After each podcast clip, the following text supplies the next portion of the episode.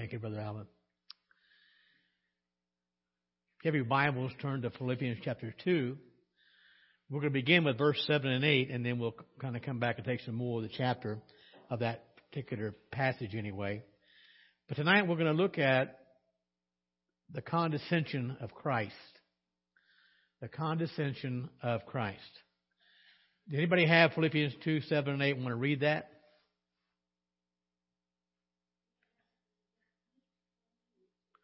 Are you in Philippians chapter 2, verse 7 and 8?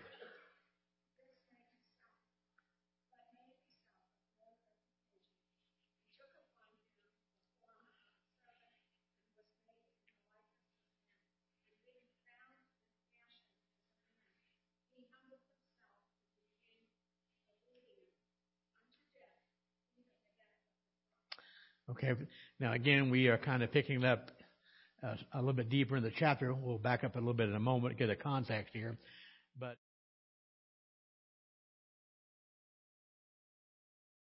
Jesus Christ. And again, we are looking at his uh, the condescension, condescension of Christ, if I can say that. And it's interesting, uh, certainly a theological term, and it's very similar, but yet I think distinct from the humiliation of Christ. And we're going to find out in a moment uh, that I think the Bible here in our text, uh, again, God's word breathed out by the Spirit of God, does make a distinction between the two. Now, I I wanted to make sure I at least was on the right track here, so I I looked up a meaning for the word uh, condescension, and what it means simply is this, according to Webster a voluntary assumption of equality with a person regarded as inferior. Let me read that again. A voluntary assumption of equality with a person regarded as inferior. So my question, did Jesus do that? Yes. He identified as us. We'll talk more about that here in a moment. I also looked up the definition, the official definition uh, of humiliation. And again, the Bible, I mean the Bible, the dictionary says, reducing someone to a lower position in one's own eyes or other eyes to make someone ashamed or embarrassed. To make some. I'm sorry? Okay. Okay? All right. And uh, so we think of humiliation as opposed to condescension. Uh, humiliation means reduced into a lower position in one's own eyes or other eyes to make someone ashamed or embarrassed. Now, I, I looked at that definition and I thought, well, how does that fit Christ? Uh, first of all, was Jesus ashamed of becoming a man? No. Was he embarrassed? No. But they tried to do what? They tried to make him ashamed. And they tried to embarrass him. Is that correct? And we certainly know that. So again, condescension of Christ, voluntarily assuming uh, equality with a person who is inferior. We know Christ did that. And when we think of the humiliation, we know he wasn't ashamed of himself. Uh, he wasn't embarrassed, but they tried to make fun of him. did They did not. Uh, in fact, uh, on one of the trials, they gave him a robe and put a crown of thorns on his head. For what reason? To embarrass him. You know, you say you're a king, be one, right? Uh, on the cross, you know, come down if you say, if you are who you say you are, you know, show us your God. So again, they did try to humiliate him. They did try to make him ashamed, but he was not himself humiliated. And here's what's interesting. So when we're thinking about the humiliation of Christ, it involves the rejection and the suffering that Jesus received. But here's another thing. He also accepted it. Isn't that true? Now, can you imagine? Can you imagine when they tried that? Well, when they did, when they reached out and took their hand to smack him on the cheek. What did he do? What did he do? He let him do it. Could he have prevented it? Sure he could have. Yeah. Can you imagine when they plucked his beard? What did he do? He let him do it. And he could have stopped it. In fact, when Peter tried to stand up at his arrest, Jesus and Peter put away your sword. Why? If I wanted to, I could call a legion of angels to come, and guess who would come? The legion of angels. Now we also know he didn't, he didn't need the angels to do; he could have done it himself. So when we t- think of his humiliation of Christ, it's the rejection and suffering that, that he not only he not only received, but he also accepted it. So again, a little bit. So look again, and we just read it a moment ago in verse seven and eight. Two things. Number one, he made himself of no reputation. That's the condescension. But he also humbled himself. So when we think of uh, the condescension of Christ, the condescension of God actually, uh, the Son of God, he assumed our nature. And he endured our nature. God became what? Flesh. He assumed our nature. So, that's what he did. But the humiliation of Christ is in the following abasement and sufferings that he endured in our nature. Now, first of all, the Word was in the beginning with God, the Word was God. And the Word became flesh. Did he stop being God? No. He was God, man. 100% God, 100% man. So my question is, when they plucked his beard, did it hurt? Yes. When they when they uh, beat him, you know, whipped him, did it bleed? Yes, it hurt. So he endured in our nature. Now it's interesting.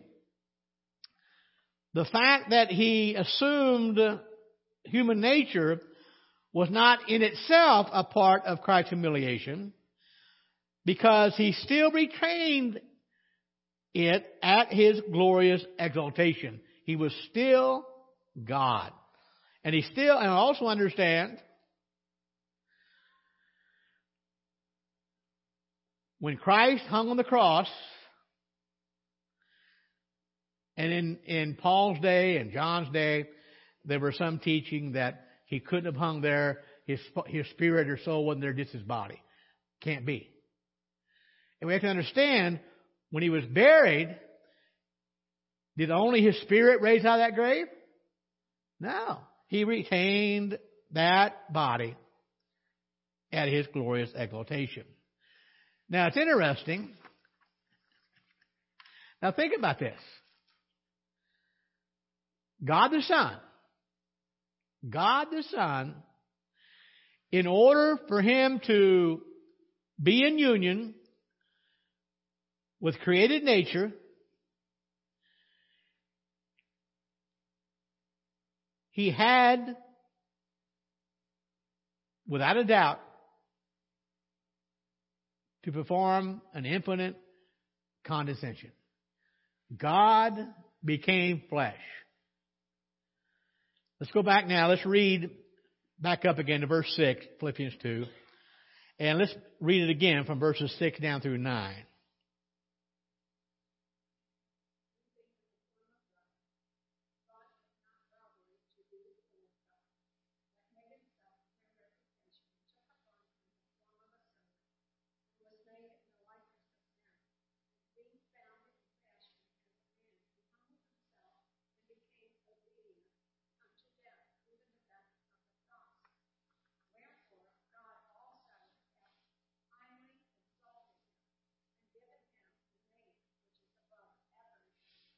Okay, now we're going to come back and, and, and kind of do a little more detail on these verses. But what I want you to see, first of all, here in verses 6 through 9, is that these verses trace for us the path of the mediator. In fact, from the highest glory to the deepest humiliation, and then back again to the highest glory. And what a path that was. Now notice first of all, in verse 6, who being in the form of God. And we'll talk more about that, but he was God. He is God. And then he says he made himself no reputation, became a servant in the likeness of men. He humbled himself, was obedient to the death of the cross. So we see his highest glory. We see his deepest humiliation. And then in verse 9, it says, God has uh, highly exalted him and gave him a name above every name. That's the path the mediator took in order to be the Savior of our soul. But let's back up to verses 1 through 5 and let's get the context of these verses we're talking, we're going to focus on tonight. Anybody want to read verses 1 through 5?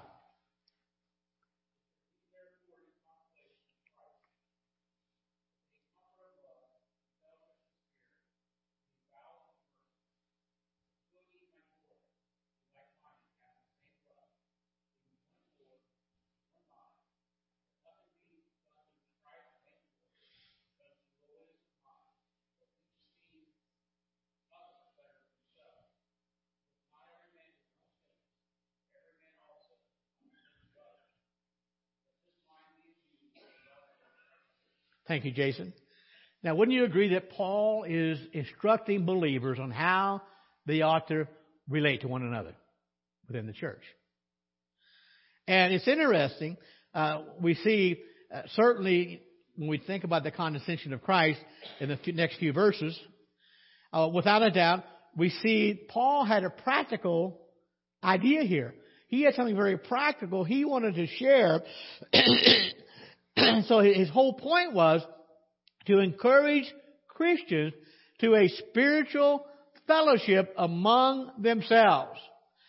And he says to the church, if you're going to be, if you're going to get along, if you're going to be where God wants you to be, you've got to be like-minded. You've got to love one another. You've got to be humble and holy. And you've got to esteem others better than yourself and treat them that way. So, that's what we're to do. And I look at that verse and I'm thinking, wow, the Bible says I've got to love even Alan Evans. Huh? He's got to love me. And that's not always easy to do. And we could, you know, we, the whole list here, you know, be like-minded, to be humble, to be lowly. Did, did you hear about the guy uh, going to write a book on the 10 most humble people in the world. and the subtitle says, I'll explain how I chose the other nine. okay? Now, that's the way people are sometimes. But Paul says we are to be like-minded, we're to love one another, we're to be humble, we're to be lowly, and we're to look at others as better than ourselves. So he says, let me tell you, let me give you a good example. Let me give you someone to pattern your life after to, to pull those things off. And who's the use, does, who does Paul use in this chapter as the example? Jesus Christ. Now think about that. He uses the example of our Lord to demonstrate how verses 1 through 5 should be fleshed out in our everyday life. How do I do it? Look how he did it. Now, by the way, how many gods are there? Just one. We're not him. And if our God, through Christ, could humble himself, should we humble ourselves? We should. If he can love everyone, should we love everyone? Sure. And so Paul said, He is our example. And so Paul says, if we're going to flesh this out every day in our lives, we have, need to have the same mind in us that was in Him. We need to have the same spirit in us that was in him, the same habit in us that was in him, the habit of self-denial. And we need to have the same mind that was in him, the mind of self-sacrifice, but also how obedient was Christ. Yeah, how far did he go? Even to the death of the cross. And so we've got to have that kind of obedience to God. Jesus Christ is our example. So we have to humble ourselves beneath the mighty hand of God if we are going to be exalted by Him. Remember the journey Jesus took. He was God. He condescended, became man, suffered humiliation by man, and God exalted him. So if we are going to be exalted, we've got to have the same mind. 1 Peter 5, 6. Anybody want to read that?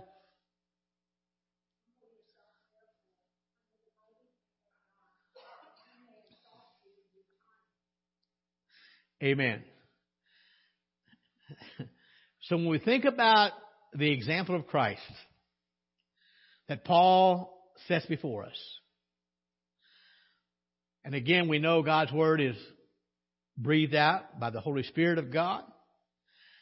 And it takes us back to the position which our mediator occupied throughout eternity. Now my question again is this. How long, how long has God the Son existed? Forever. When did God become man? About 2,000 years ago. So he's always held the position of God. And Paul reminds us, uh, he shows us that supreme dignity and glory belong to Christ even before he became a man. And then he also shows us this exactly how far Christ condescended, if you will, and humiliation which he descended to, and he did it all for us. God became flesh. The first part of our text tonight says he who being in the form of God. Being in the form of God. And that statement there reminds us, first of all, it affirms the absolute deity of the Son. The Son of God. He's not an angel. He's not just any creature. And by the way, no matter how high that creature might be, that angel might be, uh, no matter how, how high in the scale of being, no one can be in the form of God except the Son of God. Being in the form of God. First of all, number one, he subsists in the form of God and that is seen in him alone. Second of all, he is the image of the invisible God. Now, let's, let me ask you a rhetorical question. Why hasn't anyone ever seen God? He's what? He's a spirit, but he's invisible. He's invisible. And Jesus Christ is the image of the invisible God in John chapter 14, when they asked Jesus, show us the Father, what did Jesus say? If you've seen me, you've seen the Father. Colossians chapter 1 verse 15 verifies this.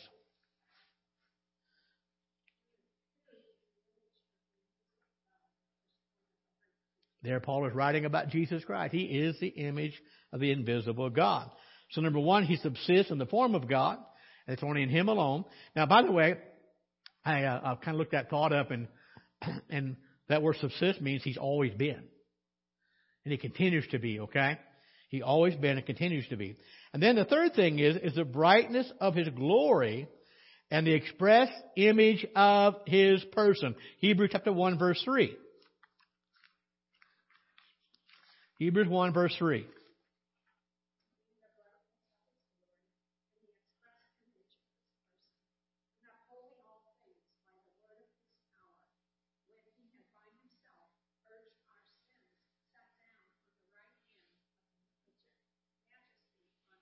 Okay, thank you.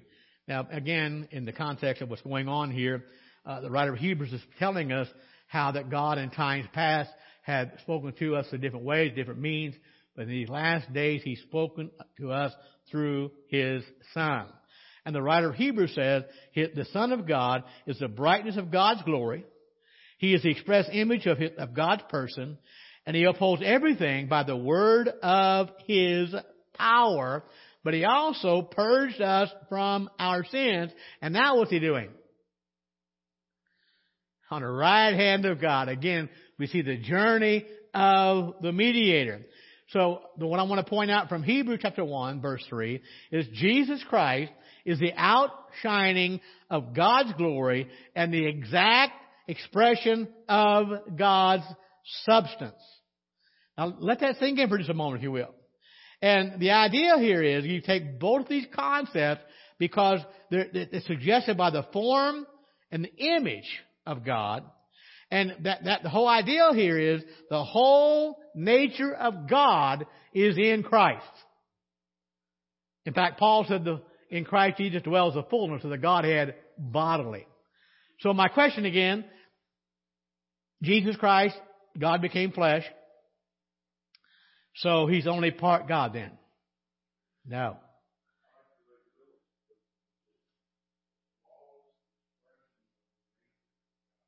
Amen. Yes, indeed. Christ is that express image. Yes. Absolutely. now again, talking about who being or subsisting, and but we have to understand it's hard to even speak of a divine person existing, but Jesus Christ does. Now, by the way, um, what does God, including Jesus, what do they need? Nothing. The Bible teaches they are self existence. Now remember, Christ was always in the form of God. And this appears to be a, at least to note his visible glory, his displayed majesty, and his manifested sovereignty. If you see me, Jesus said, you have seen the Father. I don't think I can, I can overemphasize this or even say it too much tonight, but again, how long has the Son been clothed with deity? Forever. Forever. Forever and ever. How long has he been adorned with divine splendor? Forever. Forever. And remember, the Word was God. Somebody read John, St. John chapter 1, verse 1.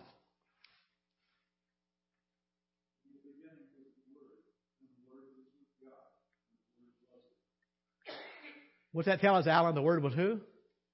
It was God. The Word was God. Now, by the way, uh, I don't remember what translation the uh, Jehovah Witnesses use. Um, but their translation says the word was a God.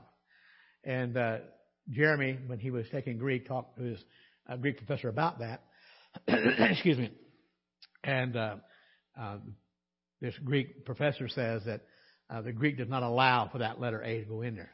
But does it change what it says? That little, that little letter A? Yes. He was God.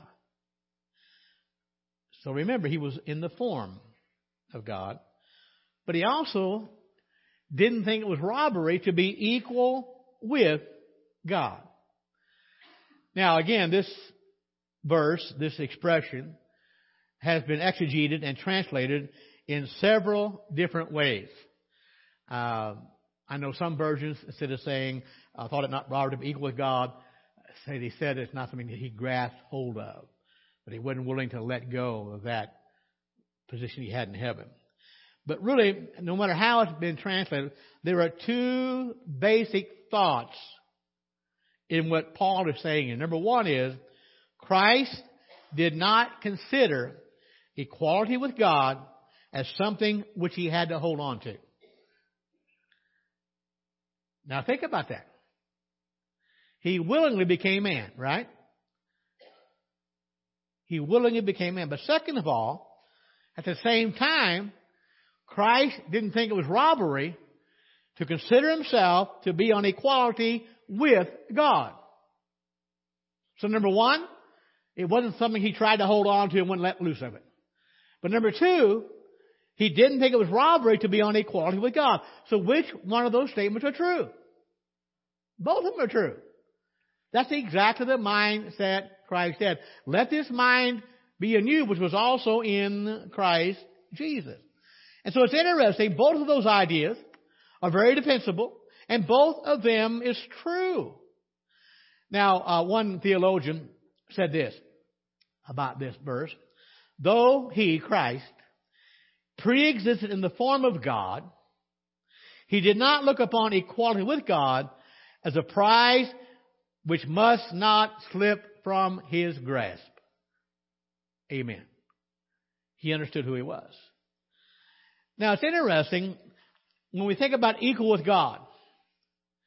Uh, in the Greek, from what I understand, equal things with God.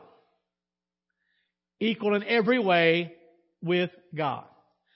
So the idea here is everything God is, Christ is. Everything God is, Christ is. And the equality between God and Christ is an essential characteristic and divine attribute of the Godhead. They are co-equal. Now it's kind of interesting. He thought it not robbery. And according to what I read, it's in the aorist tense. And it indicates a definite point in time past. And the idea here, the word robbery, the idea that the original language is, is not to spoil and not the prize, but the act of taking the spoil. The Son did not consider equality with the Father and the Holy Spirit as though he was usurping their authority. Now remember, God the Father, God the Son, and God who? Holy Spirit. They're all three God. And so when Christ claimed equality with God, when the Bible says he's equal with God, it wasn't as though one day Christ said, you know what? I am going to usurp authority here. I'm going to take what's not mine. That's not the idea here. Christ esteemed that kind of equality and by doing so, he was not invading another's prerogative, but when Christ took on that kind of equality, he considered himself as being, if you will, entitled to that position. Was he entitled? Why? Yes, he was. And why? Because he's the Son of God. God the Father, God the Son, God the Holy Spirit. Okay, again, let's make sure we understand this. God, the Son, the Holy Spirit. Which one is God? Huh? All three, right? All three. Which one's more God? None of them. They're co-equal, co-eternal. So he held the rank of one of the three co-eternal, co-essential, co-glorious, if you will, persons of the Godhead. And the Son, Jesus Christ, considered his full and perfect equality with the other two was his, and that was unchallengeable. He had every right. He didn't usurp that authority. He didn't steal it. But there was someone who tried that one time. Ezekiel 28, verse 14.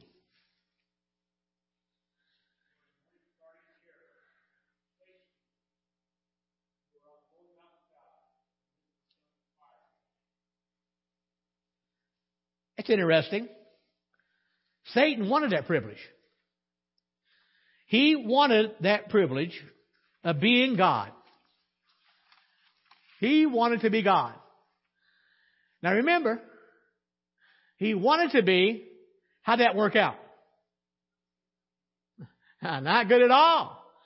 Because his desire to have that privilege led to his fall. Now the Bible says he was the anointed cherub.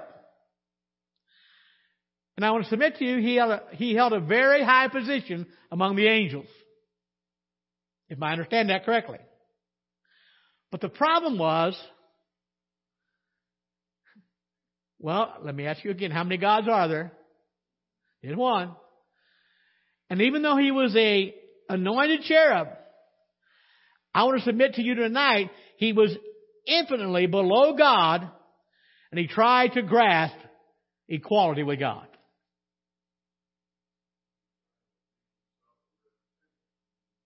Absolutely. Indeed. And it led to his fall. Isaiah 14, 14.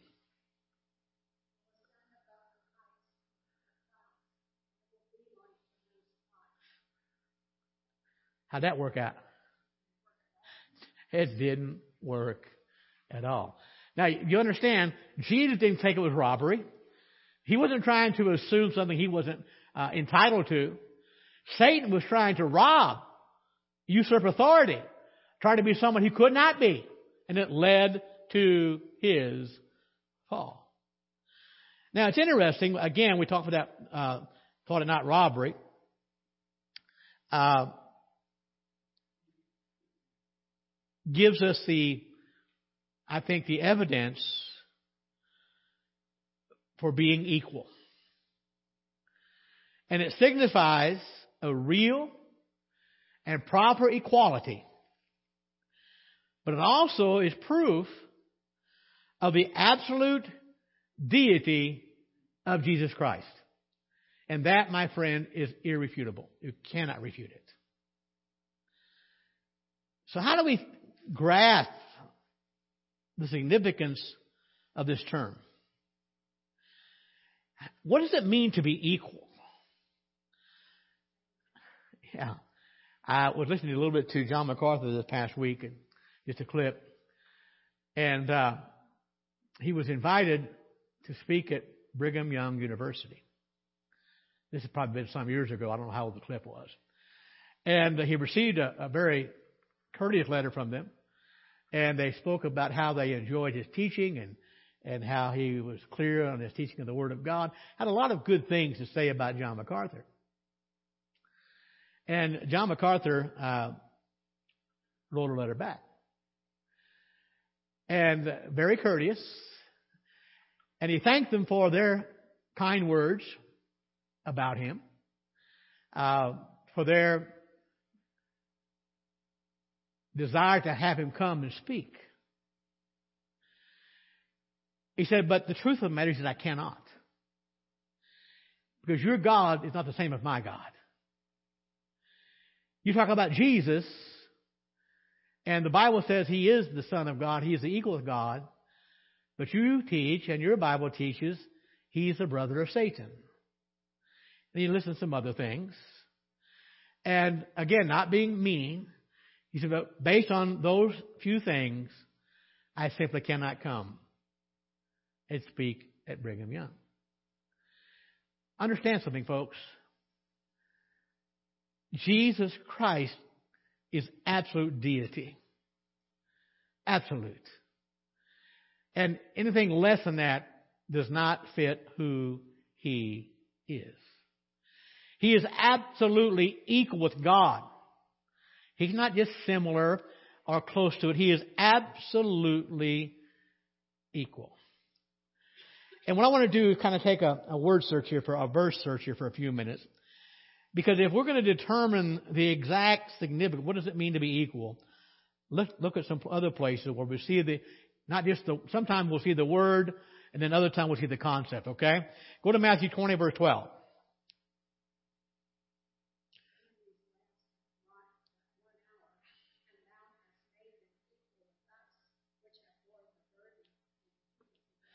Okay, now hold on. You, you know the story, right? The fellow went out to hire some people at the beginning of the day, early in the morning. He hired a group, hired more at noon. And by the last hour, he realized, you know, we're not going to get all the corn in the barn today. Let's get some more help here, or whatever they were doing. And so it came time to pay. Uh, how did he determine how to pay them? Paid them all the same. And the group who came in the morning said, look, know, we worked all day long. We worked through the heat of the day. And now you're treating these guys equal to us. So uh, when it came to be paid, what was the difference? Nothing. They were on the same ground. The word equal there. Luke chapter 6 verse 34.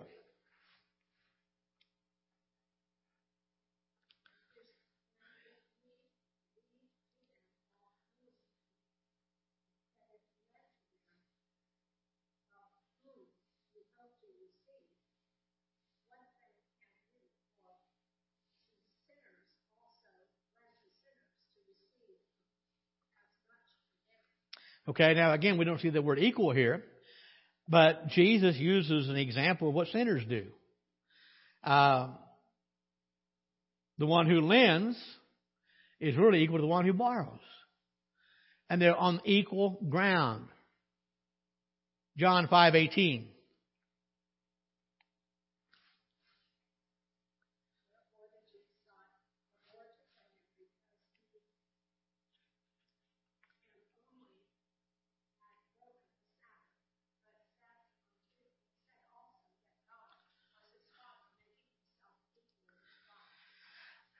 Now remember, in this particular passage, Jesus didn't necessarily come out and say, I'm equal with God. But the Bible says that he said, God is my Father, and the Jews said what about that? He's claiming to be equal with God. So understand the use of the word there. Acts 11, verse 17.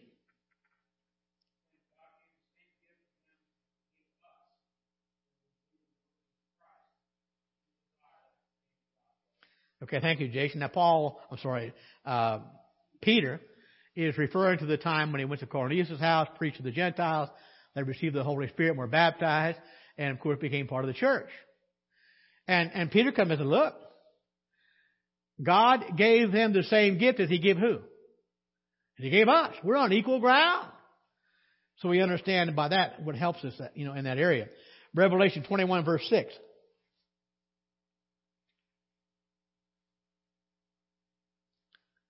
Revelation 21, verse 6.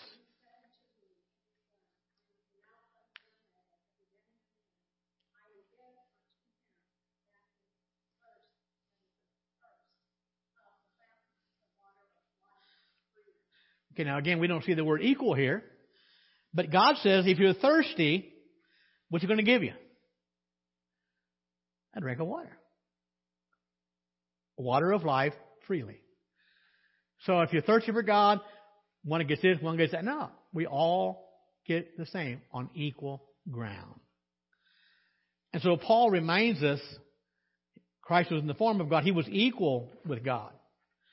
And but it's interesting, by these verses we just read tonight, a few minutes ago there, each verse is not just a reference to the likeness only, but also a real and a proper equality a real and a proper equality. That's exactly what Jesus said about him and God. John chapter 10 verse 30. I and my Father are one. We are equal. But then we read verse like a verse like John 14, verse 28. Anybody want to read that one? You have heard how I said unto you, I go away and come again unto you. If you love me, you would rejoice. Because I said, I go unto the Father, for my Father is greater than I. Uh oh. Contradiction. I mean, you talk about throwing a wrench in a cogwheel. I and the Father are one, and my Father is greater than I. I was listening to uh, Chuck Swindoll preach today, and he was talking about the return of Christ. And uh, how the Millerites, uh, back in the 1800s, a guy named Miller began a religion. and he had prophesied uh, when Christ was going to return. And uh, at least two different times he put it out there, and uh, Christ is coming a certain date of certain year. And uh, one particular time, a, a store in, in, a town in that area I had a sign on the door, we will be closed forever the next day, whatever day, it was. Well, the day come and went, and guess what happened? Christ didn't come. And I don't know exactly how many uh, prophecies he made about that, but finally, uh, Miller died. And you know what they put on the tomb? Christ will come at the appointed time. appointed by who? By God. And I don't, have the, I don't have the verse in our notes tonight, but Jesus says, not even the angels in heaven know, know the time. In fact, he said there's only one who knows the time. Who's that? God the Father. Well, I thought you and the Father were one. And now you're telling me the Father is greater than I am? Now, first of all, we have to understand the Bible does not contradict itself. If there's a contradiction, it's in our understanding. Where is God coming from? And we have to understand when we read John 10:30 where God said, "Or Jesus, I and, the, and my Father are one." And we read John 14:28 when he says, "I go to the Father." Why? For my Father is greater than I. And because there are no contradictions in the Bible, we have to look at each of those verses and allow them to have full force, not trying to explain them away, but also understand there is not a conflict between them. Now, first of all, to understand what's going on here, and we have to discover their perfect consistency and remember that the Bible exhibits Jesus Christ, our Savior, in two chief characters. As God the Son, the second person of the Trinity, and as mediator. He is God the Son, he is the second person of the Trinity. He's also the mediator. Would you agree? So that's one way the Bible presents Jesus Christ. A second way is he's also presented as the God man, the Word that became flesh. And so we think about him as a part of the Trinity as the Son of God, as a mediator, that describes him as possessing all of the perfections of deity. All the perfection of deity. But when we see him as a God man, the Word that became flesh, now, he is now serving the Godhead. Let that kind of mellow in your brain for a moment. He came in the form of a servant. He is serving the Godhead. So when he speaks about his essential being, he says, I and the Father are one. We are one in deity. We are part of the Trinity. And as a mediator, we are one. We are one in essence. We are one in nature. But when he speaks of himself as a mediator, as a servant of the Godhead, he can say, My Father is greater than I am, not essentially, but in this capacity as I serve the Godhead. And so when he says the Father is greater than I, he is asserting that when he became flesh, he came to serve who? To serve God. I am serving the Father. In fact, Jesus, Jesus said, I came to do who? The will of my Father. He also said in John's Gospel, I always do the will of my Father. Okay, let me, it's kind of hard to break this down, at least for me. A servant has to have what? Say it again. A master. Jesus became a servant. Now again, that's the God man. But essentially, he's still God. And so, he's not denying his equality with God. But what it does, it affirms the humble attitude Jesus had in relationship with the Father.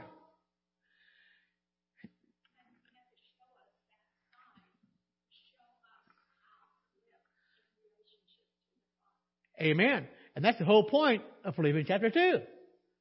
How do we live in relationship with the Father? Now remember, I, I, I don't want to be repetitive, but it was Jesus, is Jesus God? Yes.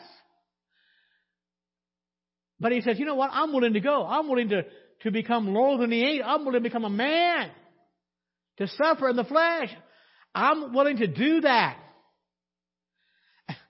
And it's interesting as Paul is speaking to the Spirit of God speaking to us in Philippians 2 6, what the Bible says there, it magnifies the divine dignity of the person of Christ. He was willing to let go and become a man. Now, by the way, does Jesus possess a glory equal with God? Sure, he does. He absolutely does. And again, it wasn't robbery. Christ has an unquestionable right to that glory. Why? Because he's God. So it was not usurping authority. It wasn't robbery to challenge that. He is God. Now hold on. When we think about His glory, it's not accidental. And it wasn't a phenomenal one, but His glory is a substantial, eternal glory because He subsists in the very form of God. Now, bear with me, it's not part of our text tonight, not part of our study. But in Mark's gospel, I know I remember where it's at there for sure, in other gospel, but in Mark chapter 8, uh, Jesus takes Peter, James, and John, and he takes them up on the mountain. And now we refer to that as a Mount of Transfiguration. What happened? Do what now? Okay. Would you agree, as Peter and John and James looked on there, his appearance changed? So my question would be, is that when he obtained the glory of God? No. He's always had the glory of God, but it was veiled in the flesh. And John said, we beheld his glory.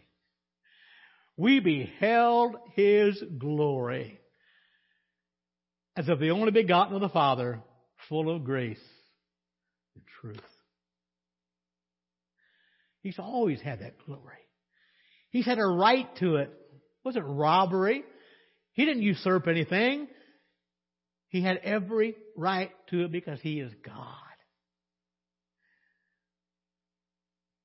In one of John's letters, and I can only imagine this, as he was sitting there writing, inspired by the Spirit of God.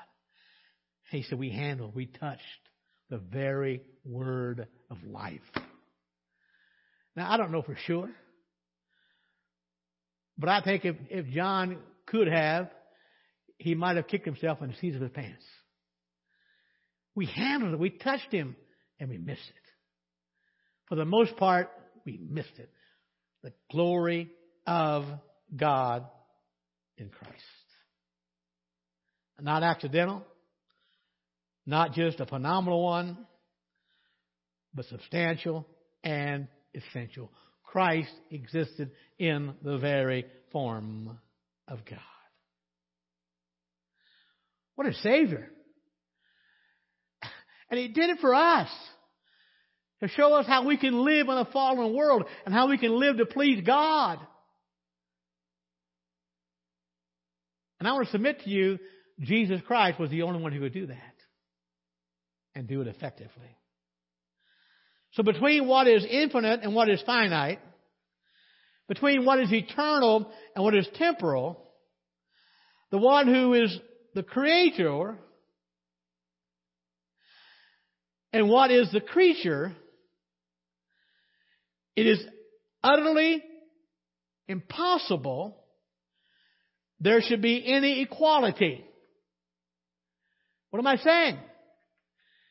Can any of us be equal with God? No. We're not the creator, we're the creature. Now, I want to tell you, by the way, there's a lot of TV preachers saying we are little gods. That's a lie from the devil, and it smells like smoke. There's only one God, and we're not Him. No way. Isaiah chapter 40, verse 25.